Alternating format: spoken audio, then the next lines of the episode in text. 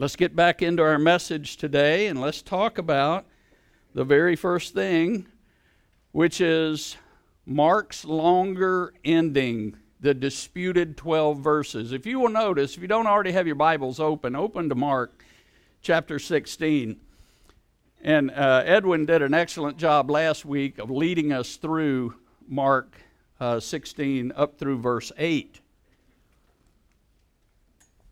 And this month and, and today, this morning, we're going to end our, it's been almost eight months study of the Gospel of Mark. And you'll notice at the very end there that your last uh, verses in Mark, 9 through 20, are probably in brackets. And that is because there's a great discussion as to the validity of these verses. Of all the four Gospels, Mark's Gospel ends on a most unusual note. The verses we're going to discuss today are some of the most debated and controversial verses in all of Scripture, and you ask why. Well, I'm glad you ask. We're going to spend just a few minutes talking about this because I do want to cover the end of Christ's earthly ministry here and uh, still finish on time. And so we're going to jump right in and talk about the weirdness here of uh, Mark's ending. To start with, these last 12 verses are actually not in the earliest manuscripts.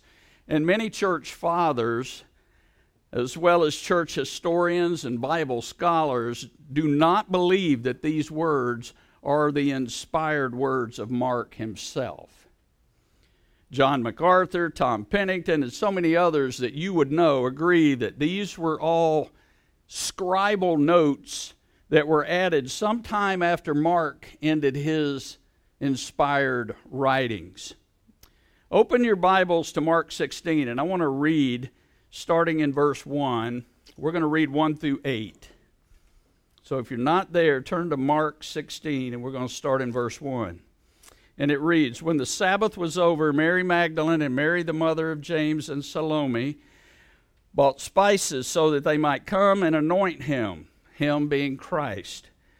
Very early on the first day of the week, they came to the tomb. When the sun had risen, they were saying to one another, Who will roll away the stone for us from the entrance of the tomb? Looking up, they saw that the stone had been rolled away, although it was extremely large. Entering the tomb, they saw a young man sitting at the right, wearing a white robe, and they were amazed. And he said to them, Do not be amazed. You are looking for Jesus, the Nazarene, who has been crucified. He has risen. He is not here. Behold, here is the place where they laid him. But go tell his disciples and Peter he is going ahead of you to Galilee, and there you will see him just as he told you. They went out and fled from the tomb, for trembling and astonishment had gripped them. And they said nothing to anyone, for they were afraid. Mark's ending has no recording of Jesus meeting with the, gos- uh, the disciples or anyone else. There's no ascension, there's no great commission. It just ends with, and they said nothing to anyone, for they were afraid. So most Bible scholars believe that some well intentioned scribe, while copying this gospel, decided to help Mark by giving the story a more summarized ending. Now, we know from research that Mark was the first gospel to be written.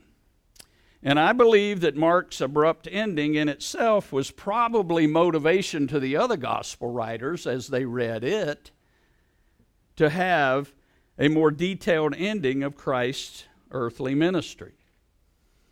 Matthew records the soldiers' report to the Jewish leaders and Jesus meeting the eleven in Galilee Luke records Jesus walking with the two men in Emmaus and an appearance to the disciples in an enclosed room.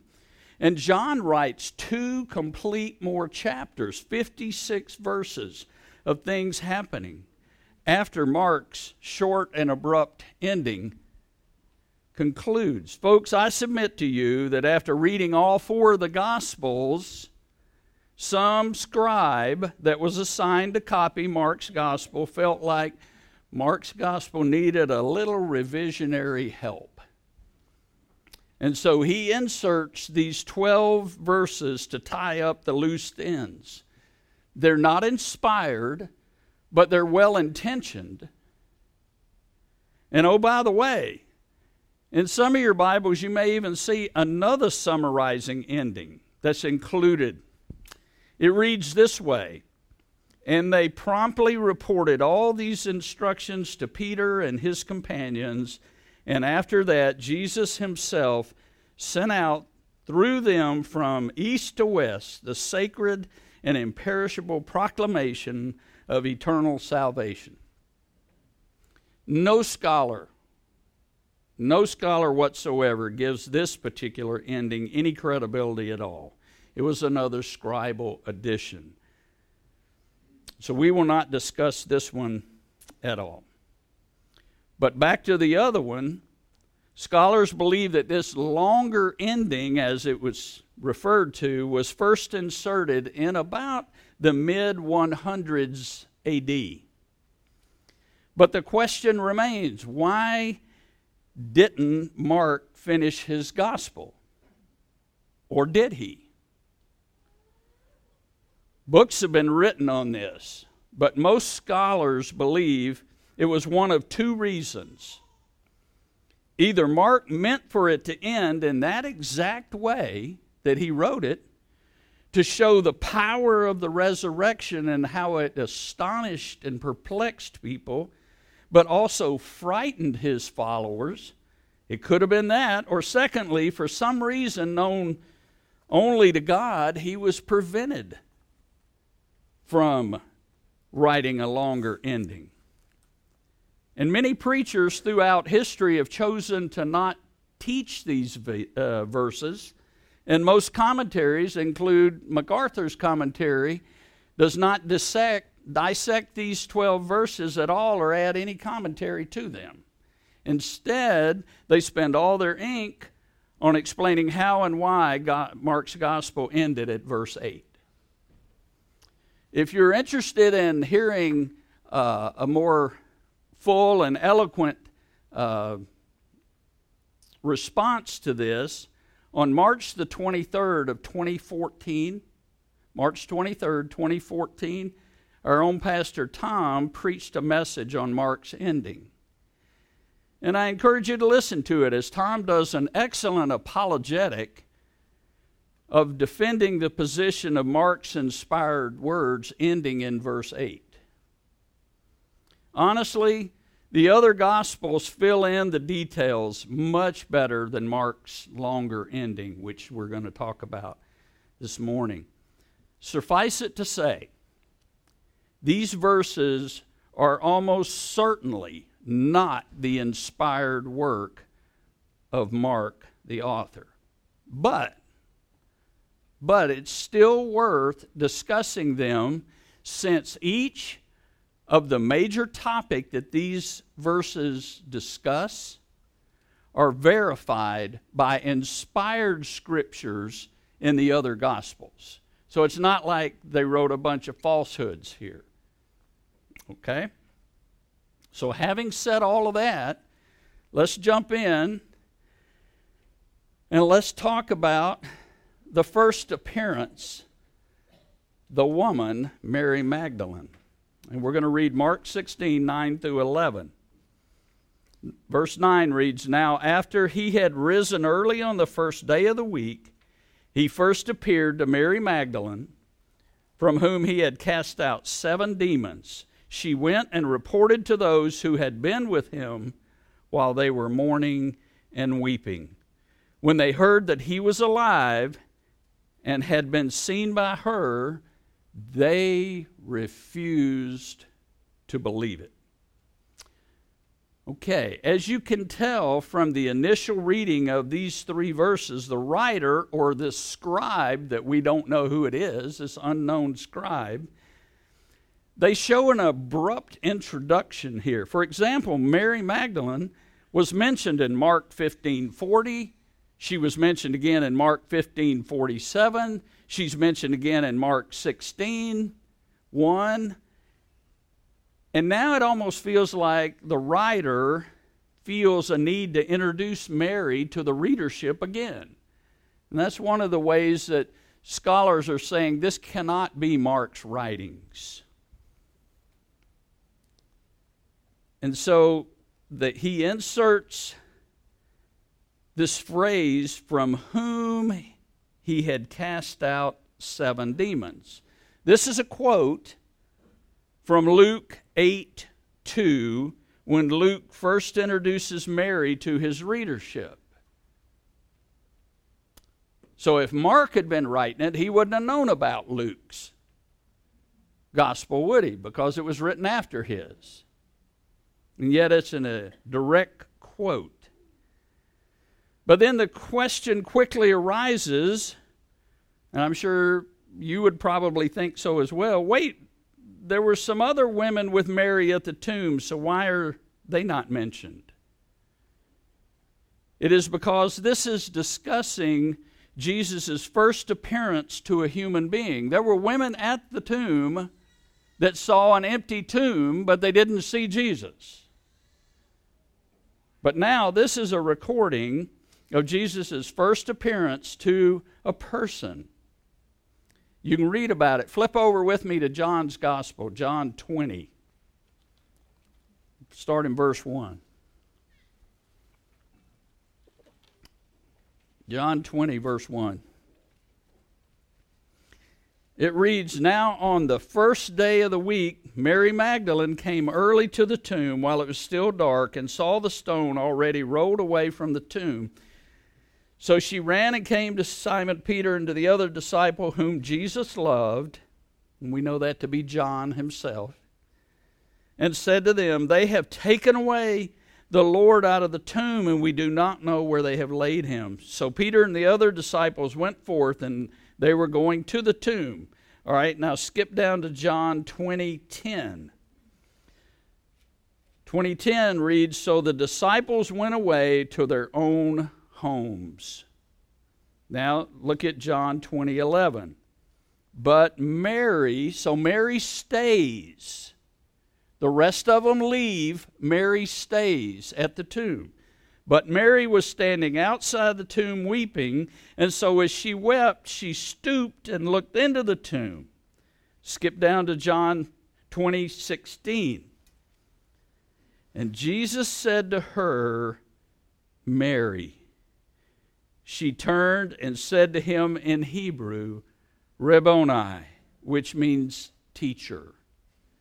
And then in John 20, 18, it says, Mary Magdalene came announcing to the disciples, I have seen the Lord, and that he had said these things to her. So you can see from John's gospel, John's inspired writings, that this event is quite plausible and most likely very accurate of what happened. What we see here is a reunion of one of Jesus' most devoted believers and her Lord. John records that Mary fell at his feet and was clinging to him. Clinging means to adhere to, to fasten oneself to, to hug intensely, Mary had watched her Lord die and be buried, so she wasn't about to let him go quite that easily. She wasn't going to shake hands and say, Good to see you, and then leave. She falls at his feet and hugs his feet. Folks, can't you just wait? Don't you look forward to the moment that Jesus speaks your name?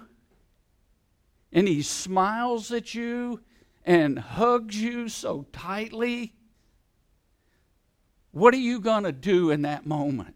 You know, there's a there's a great song written by MercyMe called I Can Only Imagine. How many of you have heard that song? Yeah, I can only imagine.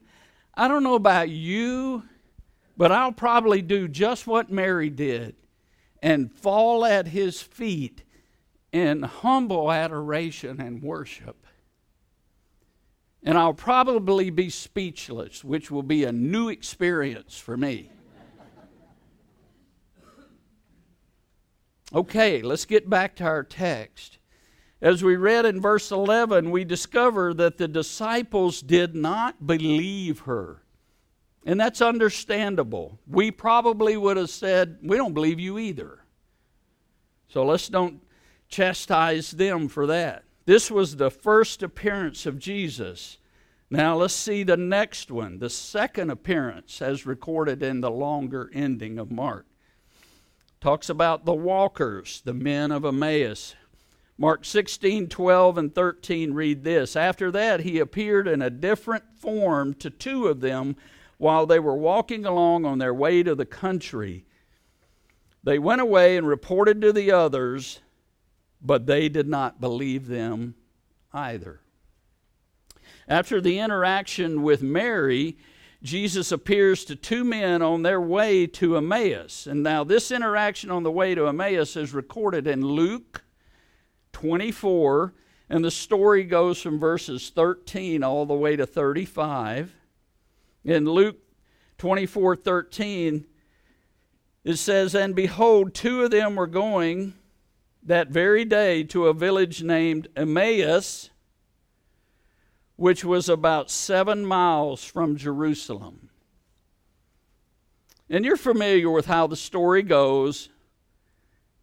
And so we'll discuss it here in just a second. But one thing I want you to note is it states here, He appeared to them in a different form. Now, don't take that like he appeared to them as a donkey or a frog. He didn't take uh, that kind of shape. But what he appeared to Mary like, what did Mary think he was when she saw him? A gardener. So he was wearing clothes that would fit what a first century gardener would have worn. All right? But why would he do that? And so that he would do that so that he would not be treated differently. Kind of like the, you've seen the show The Undercover Boss? You know, where they go in and they dress up like one of the workers, and they're, but they're the CEO of the company. He was incognito. That's kind of what Jesus was here. And you know the story.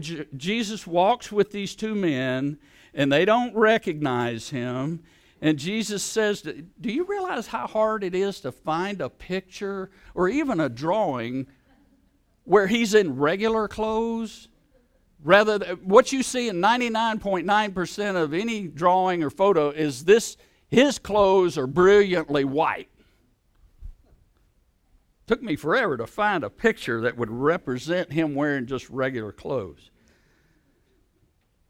He, Jesus says to them in Luke 24 25, he said to them, O foolish men and slow of heart to believe, and all the prophets have spoken. Was it not necessary for Christ to suffer these things and to enter into his glory? Then, beginning with Moses and with all the prophets, he explained to them the things concerning himself in all the scriptures. Can you imagine that commentary? Talk about historically perfectly accurate and absolutely true. Wow, I would have loved to have been, you know, a fly on one of those guys' shoulders just listening to Christ tell it. And then we know that they end up going to Emmaus. They beckon him in to eat with them, and then when he blesses the bread, they recognize him and he dis- disappears from them. And the author of Mark's longer ending concludes this interaction with the same result as in the story of Mary Magdalene. They did not believe them either. You know, there were many doubting Thomases among that group of apostles. We just know one that got singled out. But that is all about to change with these apostles when we see his third appearance. The third appearance is the worriers, the apostles of Christ. Verse 14 reads this Afterward, he appeared to the eleven themselves as they were reclining at the table, and he approached them for their unbelief and hardness of heart, because they had not believed those who had seen him after he had risen. He chastises these men because they did not believe what these people had told them. Eyewitnesses had told them. So, what we read now is the appearance of Christ to his apostles. Some commentators believe this is the first time he appeared to them without Thomas, and that would be supported by John's recording of John 20 verses 19 to 25. But that raises the question of the inclusion of the number of di- disciples present, which says is 11. Well, we know that there were not 11 at that time because Thomas wasn't there and Judas was dead. There was only 10.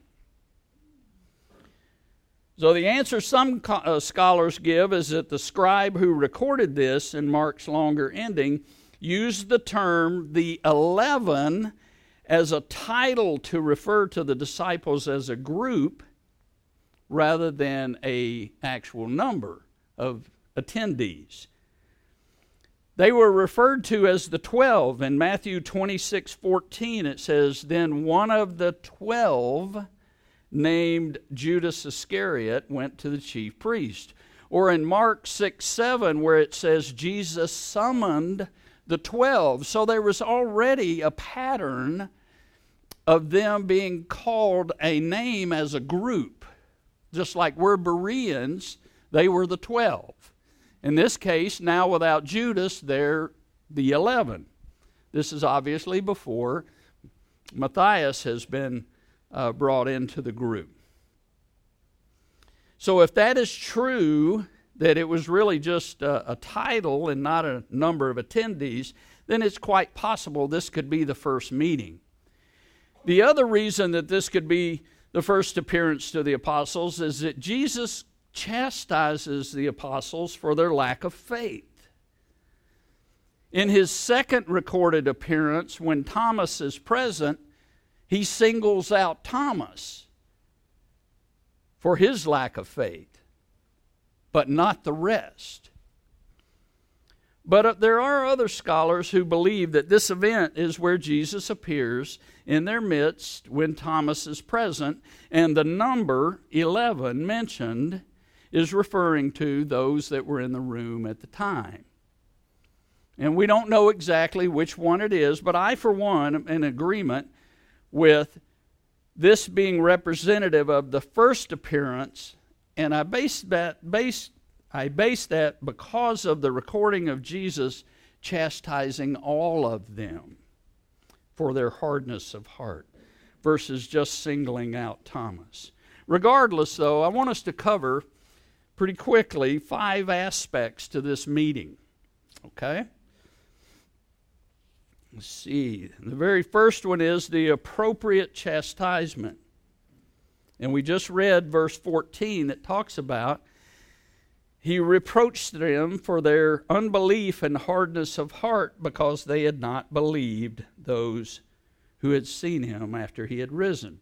You know, Jesus, as lovingly and as patiently as he has been with his followers, was not afraid to point out their simple lack of faith you can kind of use your sanctified imag- imagination to hear their conversation. One of them is saying, No way does a man raise himself from the grave. Jesus raised others like Lazarus, but nobody can bring themselves back to life. Another saying, It must be someone who looks like him when they're referring to Mary coming and telling them, or the, the two men uh, coming and telling of the two travelers. It, it just must be someone who looks like him, and they're just playing a cruel joke on us. But it really couldn't be him.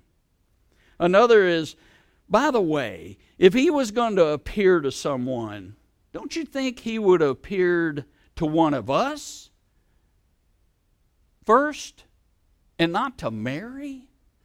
Or not to two strangers on a road? Don't you think he would have come to us? Just makes common sense. So you can see where in their minds they are saying, We don't believe you. I mean, you're being genuine, but we don't believe you. You can think of other reasons why they wouldn't believe, but now, with him in the room, they can't deny that he's alive. And Jesus chooses this time to reproach them for their lack of faith and hardness of heart. The second thing we see from this is the authoritative command. Mark 16, verses, verse 15. And he said to them, Go into all the world and preach the gospel to all creation. He who has believed and has been baptized shall be saved, but he who has disbelieved shall be condemned.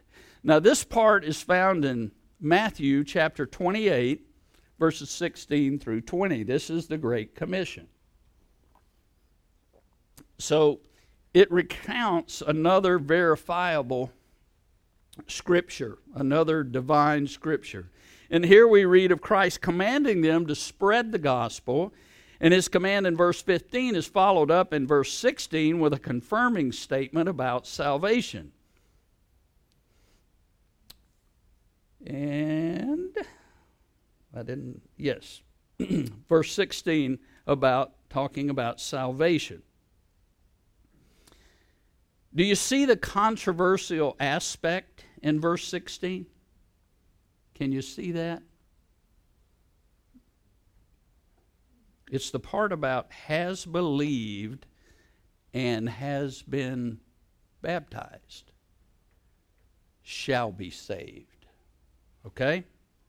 I want you to understand here that this is not saying that you must be baptized to be saved. That would go against the sufficiency of Christ's work in his death, burial, and resurrection. And what every commentary I research asserts is that this statement is simply mentioning baptism as an obedient act that follows the act of salvation. How do they support this? Well, it's right here in verse 16 where it says, at the end of verse 16, where baptism is not mentioned. Those that will be condemned, according to the second half of verse 16, are those who have disbelieved. Not disbelieved and not baptized, or simply not baptized.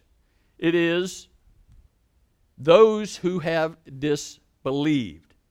The other evidence that baptism is not a necessary element of saving grace is pictured in the thief on the cross. You and I know very well that the thief on the cross never got baptized. And we'll talk a little bit more about him in my summary today. The third aspect is the affirming confirmations in verses 17 and 18. These signs will accompany those who have believed. In my name they will cast out demons, they will speak with new tongues, they will pick up serpents, and if and if they drink any deadly poison, it will not hurt them. They will lay hands on the sick and they will recover. Here, Jesus goes on to tell his apostles what powers will accompany their gospel efforts. These statements would not have been shocking to them. Why? Because he's already given them these powers before when he sent them out two by two. Remember that? These powers were temporary and yet confirmed the words they were proclaiming about Jesus. The only questionable statement here is the mentioning of the ability to handle snakes and to drink poison without being harmed. There, this is the only place in Scripture where these extraordinary powers are mentioned. And I, for one, wish they'd, they'd never been mentioned because it entices spiritually immature people to believe this applies to them. And sadly, even today, some misguided individuals in certain cults have taken this as truth and they take it as a test of their faith. And in the process, some have handled snakes, they've been bitten and died. And this is just abject foolishness. The writer here is only trying to convey the idea that while the apostles were fulfilling their responsibility to spread the gospel, that even unusual, deadly things would not prevent them from finishing their mission. Just like there was nothing, nothing was going to stop Jesus from getting to the cross. It just wasn't going to happen. He was going to get to the cross. Same thing here. A perfect example of this is when in Acts 14 19 and 20, verses 19 and 20. Remember, in that particular uh, situation, the people had stoned Paul and had left him for dead. They thought he was dead. And yet, Paul gets up and goes back into the city. Christ was not going to let Paul's ministry end right there under those stones. That's all they're trying to do here. Christ was promising these men that they would fulfill their mission that he had declared to them. The fourth thing is the ascending into the clouds, verses 19. So then, when the Lord Jesus had spoken to them, he was received up into heaven and set down at the right hand of God. This verse is verified in Luke 24 51, and it's verified in Acts 1 9. As the recounting is indeed a divinely inspired, proven event. But I, I want you to think about for a minute all the actions, all the events all the happenings that the apostles actually saw and heard. Can you imagine what they experienced? This ascension by Jesus was really the culmination of all the mind blowing things that the apostles had witnessed Jesus do. Think about it for a minute. Just contemplate what these men have experienced. You know, Jesus started out pretty slowly with the changing of wetting water into wine, and that probably had them scratching their heads thinking, how did he do that? But it progressed from that to the healing of leprosy, the healing of blindness, the casting out demons, and healing a variety of other diseases and disabilities. But then he took it to another level when he calmed the angry wind and the roaring seas. And to top that off, they were able to witness him bring two different children back to life. And he showed them his Shekinah glory on the Mount of Transfiguration. And then for the finale, he walked on water and he raised his friend Lazarus from the dead, even when he should have been quite decayed. But this tops them all when not only does Jesus rise again from the dead, but in human form he bids them farewell, uh, farewell and simply rises into the sky. Folks, they witnessed a man levitate and fly into the sky, and the clouds accepted him, and he disappeared among the clouds. You know, I'm always mesmerized by magic tricks. Maybe some of you are as well. But I know when I really think about it, you know, I'm, I'm initially just kind of like, whoa, you know. But uh, when I think about it, I know it's some sleight of hand or some smoke and mirrors type of tricks. No one gets cut in half and then glues their body back together. It just doesn't happen. I'm sorry to disappoint you. And no, folks, David Copperfield did not make the Statue of Liberty disappear. It looked like it did. But listen, listen to me. The miracles and supernatural things that Jesus did were not cheap parlor tricks.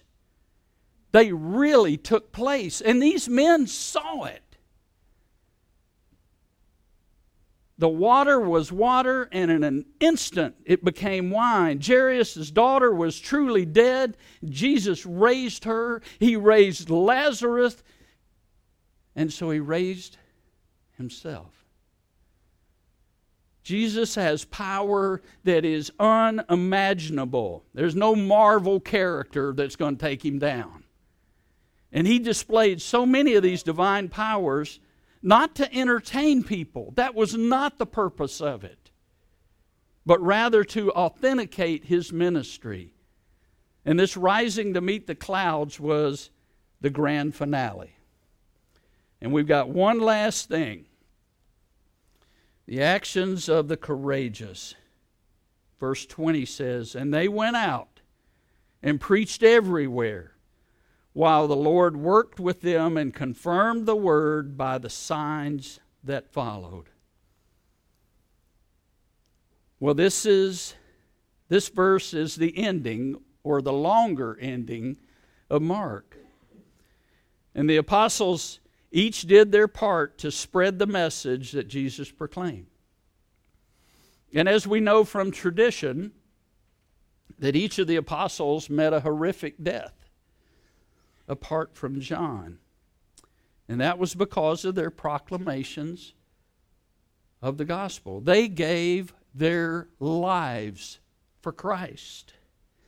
They truly did spread out among the known world, and many died in foreign hands at the foreign lands at the hands of godless people.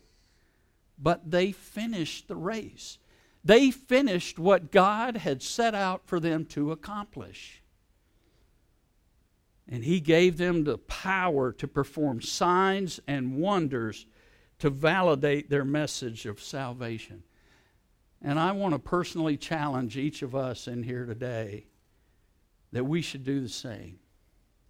We should fulfill the ministry we've been given to proclaim the gospel. Whenever God gives you that opportunity, take it. Okay, let's finish up as we discuss the application for our life. My beloved Bereans, as we finish this magnificent gospel of Jesus Christ, let us always keep in perspective the truth that you and I are not capable of gaining entrance into God's heaven. You and I cannot do that. We're simply the beneficiaries of someone else's sacrifice on our behalf. Jesus in Mark's gospel is portrayed as the suffering servant. He served the lowest and the downtrodden, and he suffered greatly. Wouldn't you agree? For us. He's the one who gave up his glorious place in the celestial heaven to hang on a cross and die a horrific death for my sins, for your sins. Is he not worthy of our praise? His suffering sacrifice between two thieves was emphasized in a sermon that I watched by Pastor Alistair Begg. And I'm going to show you a two minute clip, just a very short clip from that sermon, which includes one incredibly profound truth that we should have learned from our study of the Gospel of Mark. Now, Pastor Begg is preaching at a conference in Texas and yes, in this, you're going to be able to hear a train in the background. I think the train just happened to go by at this particular point. Let's see if this works. And, and, and you were getting entry into heaven, what would you say? If you answer that, and if I answer it in the first person, we've immediately gone wrong because I, because I believe, because I have faith, because I am this, because I am continuing. loved ones, the only proper answer is in the third person because he, because he. And think about the thief on the cross. And what an immense. I can't, I, I can't wait to find that fellow one day to ask him. How did that shake out for you? Because you were you were you were you were cussing the guy out with your friend. You've never been in a Bible study. You never got baptized. You, never, you didn't know a thing about church membership, and and yet and yet you made it. You made it. How did you make it? That's what the angel must have said. You know, like, what are you doing here? Well, I don't know. what do you mean you don't know? Well, because I don't know. Well, you know, uh, uh, did, excuse me, let me get my supervisor. Hey, go get the supervisor in you. So, just a few questions for you. First of all, uh, are you, are you, are you, are you clear on the doctrine of justification by faith? guys I've never heard of it in my life. And, and what about, uh, let's just go to the doctrine of Scripture immediately guy's just there. And eventually in frustration he says, on, on what basis are you here? And he said, the man on the middle cross said, I can come. Now, now that's the, that is the only answer. That sums it up, doesn't it? And may you and I keep that truth in mind that the man on the middle cross determines whether you and I walk into heaven or not. And it's nothing that you and I can do. No scriptures we can read, nothing we can memorize, no good acts we can do. I don't care if you've led four million people to Christ. The man on the middle cross still determines whether you step into heaven or not.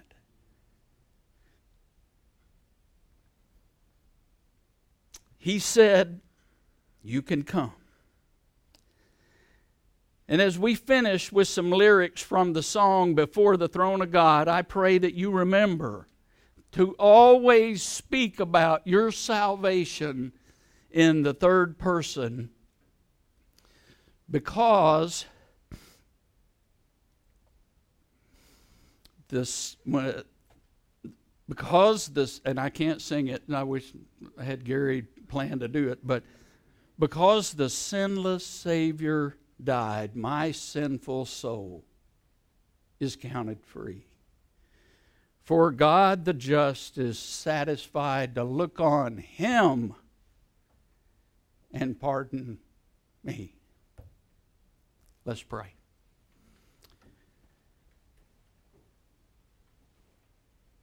Lord, thank you for your word that so deeply touches our heart. Help us, Father, to understand the truth that Mark's gospel was teaching us that he is the suffering servant, that it is because of him and him alone that we have the ability to have entry into heaven. You're so good to us, Father. You have blessed us in so many ways. Let us not have the unbelief that we can do it on our own. I pray that that touches deeply in the heart of every person within my hearing today. And I pray in the name of the only name worthy to be prayed in, the name of the Lord Jesus Christ, our Messiah, our Savior, and our Lord. And all God's people said, Amen.